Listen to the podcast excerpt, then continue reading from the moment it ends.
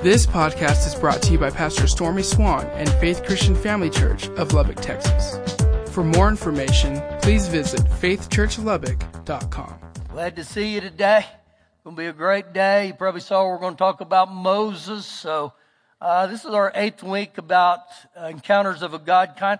I pray one of them really touched you, and if they hadn't, just maybe today, God's going to get a hold of you in a good way. Stretch us out a little bit here. Hey, before we get going, I, I love to honor people. Will, why don't you stand up? He, this is Will Bacon.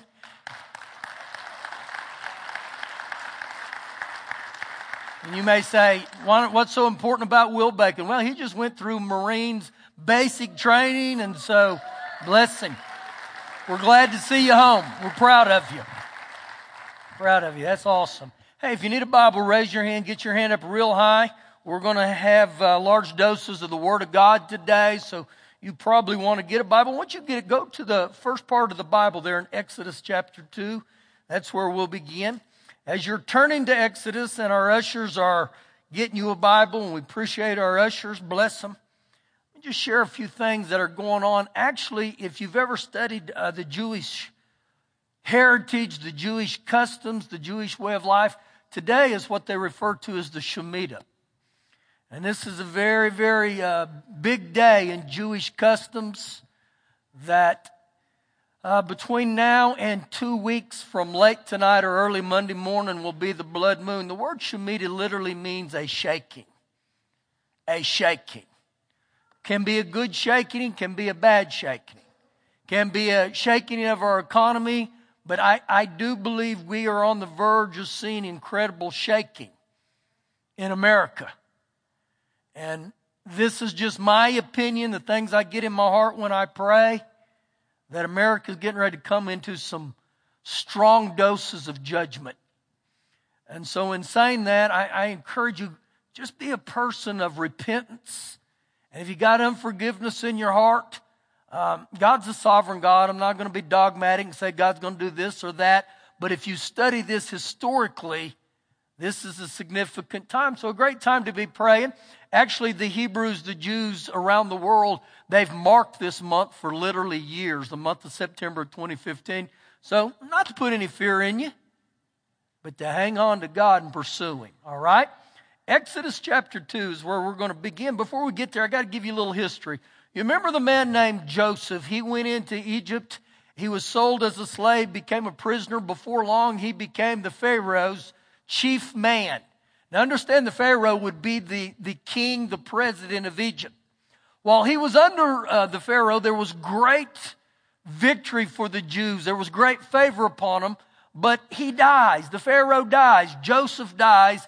And over a course of years, the new Pharaoh's raised up. Now, this guy, he begins to despise the Jews. He hates them and he causes great distress and bitterness to come on them. And not only that, their population began to arise so much that he made a decree that anytime a baby boy was born to the Hebrews, the Jews, they were to kill it. Wipe him out right then. Well, there was a man and woman who were the tribe of Levi, a priesthood tribe, named Amram and Jochebed, and they had a son named Moses. And so Moses is born into the world and mama wouldn't kill him. Mama wouldn't do it. So for three months, she hides little baby Moses. And finally she realizes I can't hide him no more. So she puts him in the basket. He begins to float down the river. And of all people that find him, it's the Pharaoh's daughter. So now this Jewish baby named Moses is raised in the Pharaoh's own palace. He's raised as, as an Egyptian so we pick up, he's no longer a baby here. We're in Exodus 2, verse 11. Now it came to pass in those days when Moses was grown that he went out to his brethren. Now, when it says he went out to his brethren, in um, Hebrews 11, it specifically says that Moses refused to be called the daughter of the Pharaoh. He knew he was a Jewish boy. He knew his, his, his roots were that of the Hebrews. So he goes out and sees his brethren and he looked at their burdens. And he saw an Egyptian beating a Hebrew, one of his brethren. So he looked this way and he looked that way. And when he saw no one, he killed the Egyptian and he hid him in the sand. Now, immediately right here, you see this man named Moses. He's got a past that's not going to be very good. He murders a guy. Understand when you read this right here, it just shows me once again that, that the great men and women of the Bible, they had a flesh, just like me and you. Just because they ultimately did great things didn't mean they were exempt from fleshly activities. So he kills this, this Egyptian. Verse 13. And when he went out the second day, behold, two Hebrew men were fighting. And he said to the one who did wrong, Why are you striking your, command, your companion? Then he said, Who made you a prince and a judge over us? Do you intend to kill me as you killed the Egyptians? So Moses feared and said, Surely this thing is known. Surely my sin has found you out. Now, every one of us, our sin's going to find us out. They're going to either find us out right here or they're going to find us out but when we stand before God, but they're going to find us out. And so Moses is found out. Verse 15. When the Pharaoh heard of this matter, he sought to kill Moses. But Moses fled from the face of the Pharaoh and dwelt in the land of Midian, and he sat down by a well. So he flees to Midian to escape punishment. Literally, this man named Moses is a fugitive who's now on the run. Not the hero of the Bible that you would think he never had no, no uh, bad things in his life. He does. So we go to Exodus chapter uh, 2, verse 23. Now it happened in the process of time that the king of Egypt died, the Pharaoh who was after him. Then the children of Israel groaned because of the bondage, and they cried out, and their cry came up to God because of the bondage. So God heard their groaning, and God remembered his covenant with Abraham, Isaac, and Jacob. And God looked upon the children of Israel, and God acknowledged them. When did God acknowledge them? When they began to cry out to him. Anytime people on this earth begin to cry out to God, God hears our cries. And God responds. But it's wonderful to me to know we have a God that acknowledges us. He has a heart for us to, to love us and to help us. Chapter 3, verse 1. Now Moses was tending the flock of Jethro, his father in law, the priest of Midian, and he led the flock to the back of the desert. Now, when I read this, you're talking about a major change in this guy's life, a huge contrast he goes from being in the Pharaoh's palace as an Egyptian prince to now he's in the back pasture tending to the sheep. And when you look at this in his life, this, this was a humbling experience to Moses, I believe, but yet God was preparing him to be a leader.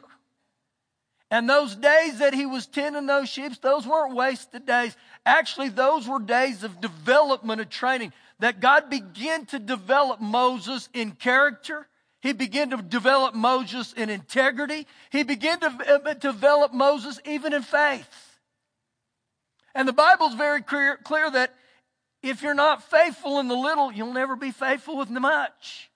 And so in Moses' life, if you're not faithful to taking care of the sheep, you're not going to be faithful in taking care of God's people. And so it wasn't wasted days.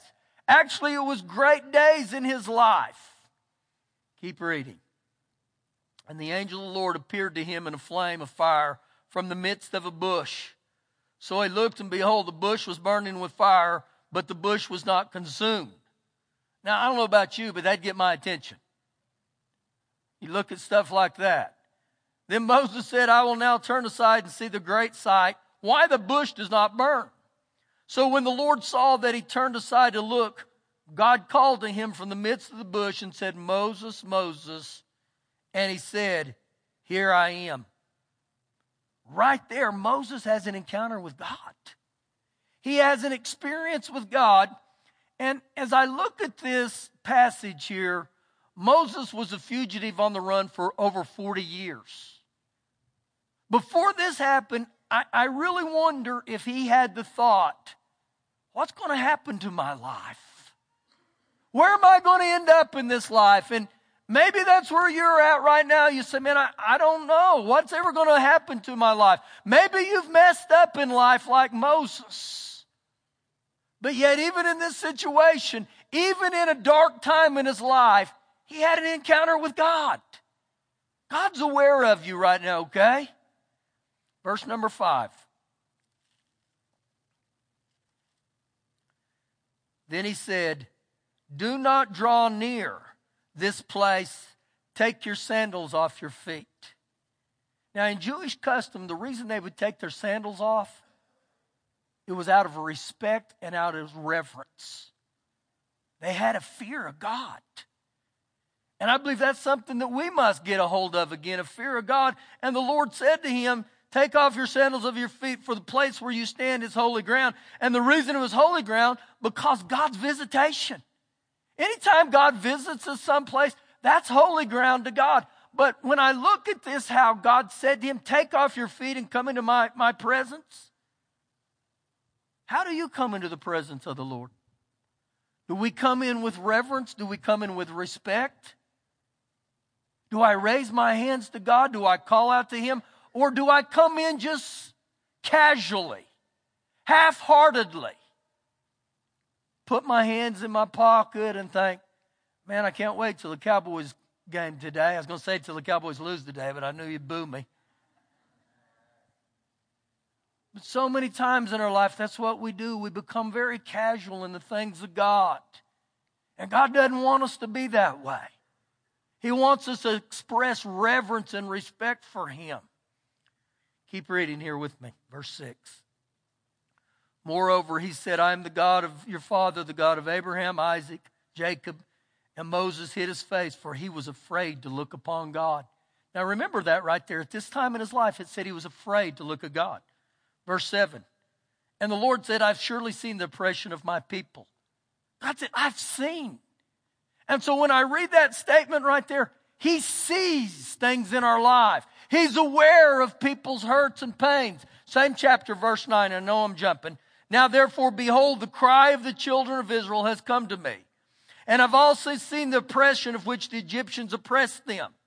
Come now, therefore, and I will send you to the Pharaoh that you may bring my people, the children of Israel, out of Egypt. And so to this day, listen, God still uses people on earth to advance his cause right here. And God will use us. And so in this season of urgency, he calls Moses and says, I need you to go for me. Now look at Moses' response in verse 11. But Moses said to God, Who am I that I should go to the Pharaoh? And that I should bring the children of Israel out. And, and so when he says this right here, it's if he was saying, I'm inadequate. You got the wrong guy, Father God. I can't do that. And it's like he begins to give him an, a list of excuses. And so I look at his life there. The, the first thing that he does is he, he refers back to, I believe, his past. I can't go. I killed a man before. But yet here, God still calls him. Chapter 4. Look with me, starting in verse 1. Then Moses answered and said, But suppose they will not believe me or listen to my voice. Suppose they say, The Lord has not appeared to you. So the Lord said to him, What is that in your hand? Now, to help you get a hold of this, this is my rod. This is the city of Jerusalem at the top, is what that represents. I don't know if David Gomez is here, but David gave this to me years ago. Every now and I pick it up, I realize it's just a rod, but God said to him, What's in your hand? Because what's in our hand, God will use. No matter what's in your hand, God will use it. What's in your hand? In other words, what do you got? And so Moses said, Lord, all I got's a rod. And he said, cast it on the ground. So he cast it on the ground and it became a serpent and Moses fled from it. I bet. What do you guys do if this thing became a serpent right now? Man, you guys say, man, Pastor, he's got it today. I would run too. Then the Lord said to Moses, reach out your hand and take it by the tail. And he reached out his hand and he caught it and it became a rod in his hand. And so right here, Moses begins to see the greatness of a living God. God saying, listen, dude, I'm the God of all power. Verse five, that they may believe the Lord God of our fathers, of God of Abraham, Isaac, and Jacob, that he's appeared to you. Furthermore, the Lord said to him, now put your hand in your bosom. And he put his hand in his bosom. When he took it out, behold, his hand was leprous like snow. That'll get your attention. And he said, Put your hand back in again. And when he brought it out, it was restored. And it shall be, if they do not believe even these signs or listen to your voice, that you shall take away water from the river and pour it out on the dry land. The water which you take from the river will become blood on the land. Now, he sees God do these things. Look at his next response. Verse 10. Then Moses said to the Lord, Oh, my Lord, I'm not eloquent. Neither before me nor since you have spoken to your servant, but I am slow of speech and I am slow of tongue. So he gets over and he starts making a list of excuses why he can't be God's spokesman. And this is very similar to us as human beings. We, a lot of times we get hung up on our past and we say, oh man, my past is too bad. But Moses' past didn't disqualify him. And now the second point is oftentimes we get and we say, I'm not eloquent. I'm not talented. I don't have it. I got some weaknesses. But yet, Moses' weaknesses didn't disqualify him either. God uses people that have weaknesses. So watch what happens here. Verse 11. So the Lord said, Who has made man's mouth? Genius? Or who makes the mute, the deaf, the seeing, or the blind? Have I not the Lord? Now therefore go. And when I see that therefore go, it's almost the Lord saying, Quit whining. Quit being such a baby. Just, just go. Trust me and I will be with your mouth, and I will teach you what you shall say. But he said, Oh, my Lord, please send by the hand of whomever else you may send. He still won't agree. And so it says, So the Lord's anger of the Lord was kindled against Moses. Now, when it talks about the anger of the Lord, it's one of the most misunderstood ways of love toward man that God ever has for us. His anger wasn't ignorant of, of a monarch wanting to beat him up. His anger was there, was looking at him and saying, listen, dude, I don't want you to live mediocre. I've got great plans for you. And so his anger was trying to, to prompt Moses into being obedient. And I believe that's the same for many of us. Man, we need to stir up God on the inside of us and say, all right, God, where you lead, you feed, and where you guide, you provide. And God will move, He'll begin to take care of us. So you see all these different signs that happened to Moses. I mean, one right after the other. Actually, his brother Aaron goes with him. And remember the passage where he takes Moses' rod and he hits it to the ground and it becomes a serpent. And the Pharaoh had a bunch of sorcerers and they mocked him and they took their rods and they popped it on the ground and their rods become serpents and they look like you don't have nothing. But next thing you know, Moses' and Aaron's rod eats theirs up, just takes it. I love that thought. And so Moses, he gets to witness that. Now, I want you to think of all the experiences and encounters that Moses sees over and over again. He sees God turn the river into blood. He sees the, the plague of, of the frogs and the flies. How would you like that? How would you like to wake up tomorrow morning and have frogs in your bed? Flies. He sees the, the Egyptians' livestock. They die. He sees the boils come upon them. He, he, he sees the hailstones come. He sees locusts come in swarms. He sees the, the, the nightfall, he sees the firstborn child die over and over. Then he leads them right out of Egypt. And remember, he gets to the Red Sea and the Pharaoh's closing in and he's like, now what do we do, God? And remember what God says? What's in your hand, genius? And he takes that rod and he splits the Red Sea. And you know, the splitting of the Red Sea, it becomes the significance or the sign of water baptism. They went in this way, but they came out that way. And then Moses gets to witness how God, uh, he leads them by day with a cloud and he leads them by a pillar of night, a fire. And then every day he gets to witness God rain down manna and watch him eat.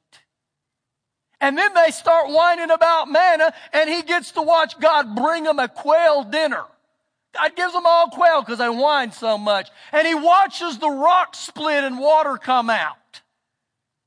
And so I look at all this that, that happens with Moses over and over, the encounters and experiences. But one thing I begin to note with Moses is he never got satisfied with God. And what I mean by satisfied, he never got to the place in his life where he thought, I've arrived. I've got enough God because when we ever get that mentality, I'm satisfied. I got enough God. I quit seeking God. I quit pursuing God. But Moses kept seeking him. He kept pursuing them. And not only did he keep pursuing God, when he led the Israelites, many people believe it was a minimum of a million people. Some people believe it was up to three million. And if you study their life, they're a bunch of whiners, they're a bunch of bedwetters. They whined all the time. They didn't serve God, but you know what? Just because they didn't serve God, Moses did. And I say that today. There's many of you in this room. You work with the Israelites which represented the world. You work with people that are sinners. You go to school with people that are sinners. But they don't dictate in our life whether we're going to pursue God or not. I determine that. And that was one of the great things that I saw about Moses. He kept seeking God, he kept pursuing him. So now we fast forward all the way to Exodus, Exodus chapter 33. And I know I skipped a bunch, okay? There's a bunch. I encourage you to read about it. But in chapter 33, things begin to really change. Verse 7 Moses took his tent and pitched it outside the camp, far from the camp, and he called it the tabernacle of meeting. Now, the tabernacle of meeting here was the place of God. It was a portable, small scale temple, is what it was. And it was for his times to commune with God. And wherever he would go, he would take that tent with him. And when he would pitch that tent, you know what it meant? He's going to commune with God. The New Living Translation says, this was Moses' practice. This is what caused Moses to stand out. He would get into the presence of God. Keep reading. And it came to pass that everyone who sought the Lord went out to the tabernacle of the meeting, which was outside the camp. Everyone who sought the Lord. It didn't say just a few. It said everyone who had the desire to seek the Lord, they would do this. Verse 8. So it was whenever Moses went out to the tabernacle that all the people rose. Each man stood at his tent door and watched Moses until he'd gone into the tabernacle. And it came to pass when Moses entered the tabernacle that the pillar of the cloud descended and stood at the door of the tabernacle, and the Lord talked with Moses. This was a prayer room experience. See, a lot of people say, God never talks with me. But do you put yourself in position to talk to God? Do you get quiet before the Lord? Do you take time to go into the prayer room? Because I believe this still to this day. God will still talk with his children when we take time to get in his presence. And God didn't talk to Moses because he got dressed in a phone booth. That's not why. He was a man. He had a flesh. We've seen, we've seen that already because he killed a person. So we keep reading here, verse 10. All the people saw the pillar cloud standing at the tabernacle door. And all the people rose and worshiped, each man in his own tent door. So the Lord spoke to Moses face to face as a man speaks to a friend. That, that is powerful right there. Let, let, me, let me read you two passages here, real quick. This is Numbers chapter 12, verse 6 through 8. Listen to this. Then he said, Hear now my words. If there is a prophet among you, I, the Lord, make myself known to him in a vision. I speak to him in a dream. He says right there, when there's a prophet, I speak to prophets in visions and dreams. Listen to this. Not so with my servant Moses. He is faithful in all my house. I speak with him face to face. And he didn't speak to Moses face to face because Moses was any better than anybody. He said something in there that caught my eye. He said, I speak to him because he's a servant of mine. You know what a servant does? A servant serves. Moses didn't serve God to make him look good. Moses served God to serve God and say, that's my father. Another passage on that is Deuteronomy 34 verse 10. He said, I've never spoken to man like I did to Moses. And in, in Deuteronomy 34, verse 5, before he died, he said, Moses was my servant. Moses loved God. And so he speaks to him back in Exodus 33 in verse uh, 11 as a friend. And he would return to his camp. But his servant Joshua, the son of Nun, a young man, did not depart from the tabernacle. Now, here he's talking about Moses going into the tent and seeking God. And all of a sudden, in this writing, he throws in this guy named Joshua. He says Joshua at that point in his time is the young man. Why is that so significant? Well, when you study this whole thing out, Moses never got to go into the promised land. Never did. But that guy named Joshua did. And right here, this guy named Joshua literally becomes the Moses after he dies. He's the one who gets to lead them in. And a lot of people say, well, I wish I got to lead them in. Two things in that passage jump out right there in this verse.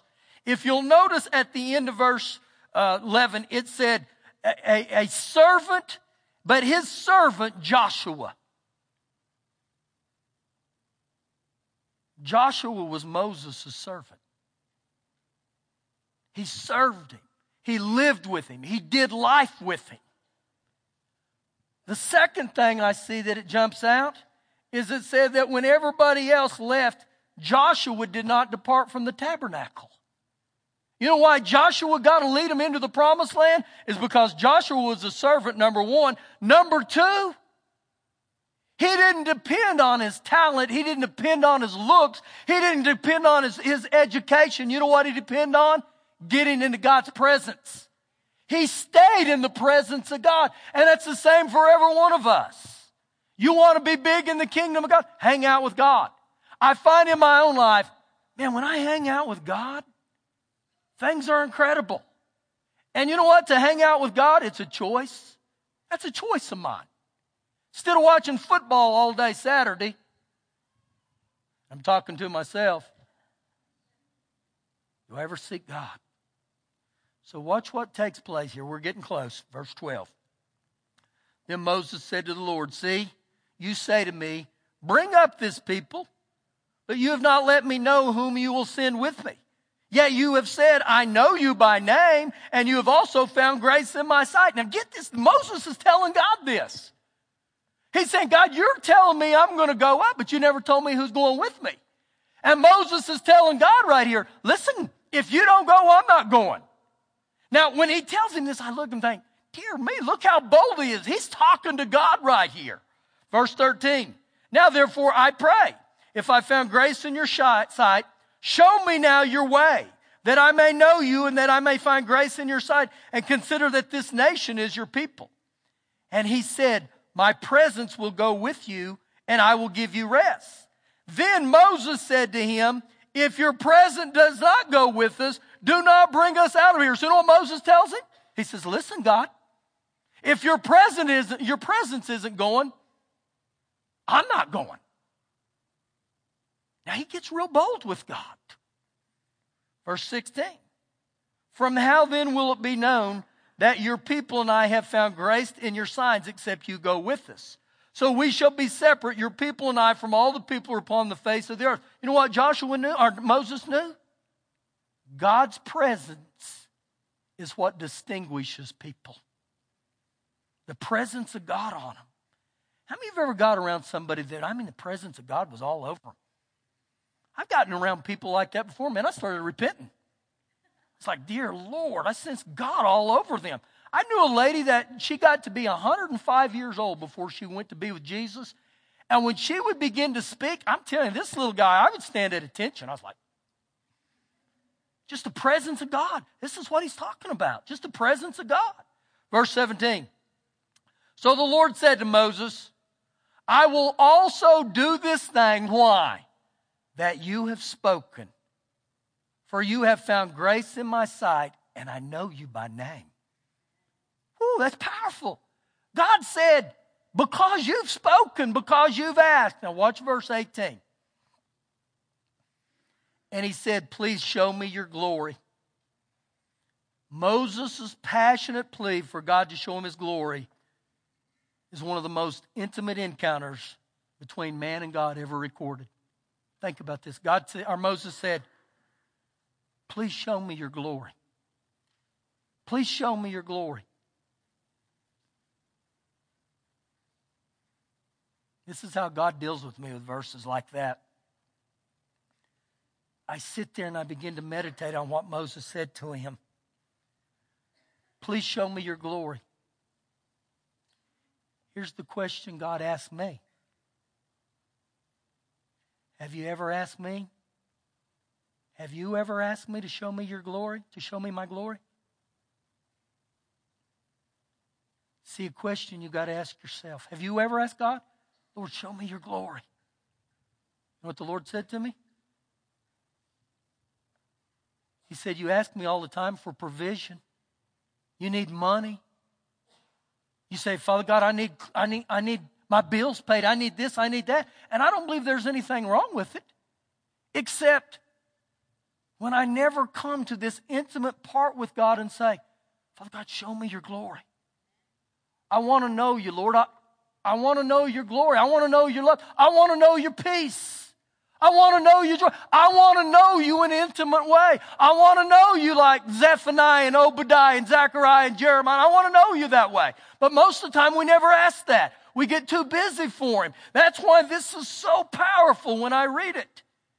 And it's changed me when I pray. Lord, show me your glory. It changes me when I worship. Lord, I want to come into your glory. I want to come into your presence. Verse 19. Then he said, I will make all my goodness pass before you. Wow, what a promise. And I will proclaim the name of the Lord before you. I will be gracious to whom I will be gracious, and I will have compassion on whom I will have compassion. But, I got to stop with the but. You know why he says but? He said, listen, Moses, we got one small problem here, buddy. And Moses is thinking, what's that problem? Keep reading that verse. But he said, you cannot see my face, for no man shall see me that way and live. So he's telling Moses, he said, listen, buddy, if you see me, you're going to die. I don't want to die. Then you can't see me that way. So look what God does. Now remember, I said earlier, the Old Testament is shadows of the New Testament. The Old Testament is the New Testament concealed. The New Testament is the Old Testament revealed. Now, watch this here because there's going to be some things that are really going to help us. Verse 21 And the Lord said, Here is a place by me, and you shall stand on the rock. So Moses says, Lord, show me your glory. God says, You can't see that or you die. And God says, So this is what we're going to do stand on that rock. Keep reading. So it shall be while my glory passes by that I will put you in the cleft of the rock. I will put you in the crevice of the rock. And I will cover you with my hand while I pass by. So, two things the Lord says right there. Number one, He said, Listen, Moses, you got to stand on the rock. And number two, you got to allow yourself to literally get in the rock. He say, I don't get it, Pastor. You will. Keep reading. See, when I preach, you guys don't know. I know the end result, okay? I cheat. I got it all written out here in Scripture, man. I've studied and studied. So he's getting really, really, really getting ready to get good. Verse 23. Then I will take away my hand, and you shall see my back, but my face you shall not see. But he said, I'm going to show you my glory, Moses. Go to 1 Corinthians 10. 1 Corinthians chapter 10. Now, we're jumping here into the New Testament. Oh, you're getting ready to get blessed. I promise you. 1 Corinthians 10, verse 1. Moreover, brethren, believers, I do not want you to be unaware, or I don't want you to ever forget that all our fathers were under the cloud and all passed through the sea. All were baptized into Moses. Remember when they crossed the Red Sea? In the cloud and the sea. Now we get real quick. He's talking about Moses here, verse 3. All the Israelites ate the same spiritual food. They all drank the same spiritual draught, for they drank of that spiritual rock that followed them, and that rock was Jesus. So I take you back to Exodus 33. When God told Moses to stand on the rock, you know who he told him to stand on?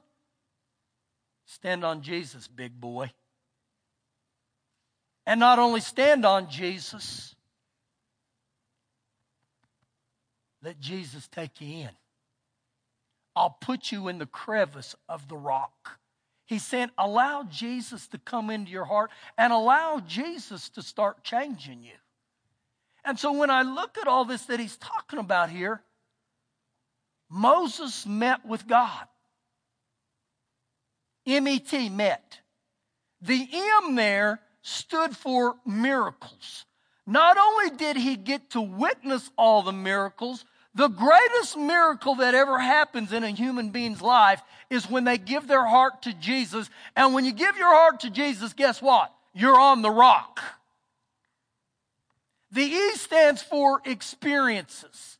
Over and over and over again, you saw that Moses kept experiencing the things of God. You know why? He kept getting in God's presence. Every day he would begin to hang out with God and God would move. The T here stands for testimony. And God wants every one of us to tell our stories.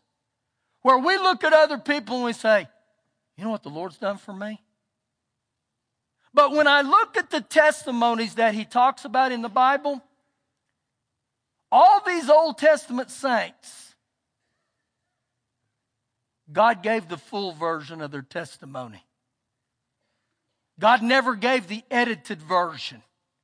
When you study Moses' life, it didn't try to hide that he committed murder. We read that. And so he was saying, You were a murderer. But your mess becomes your message.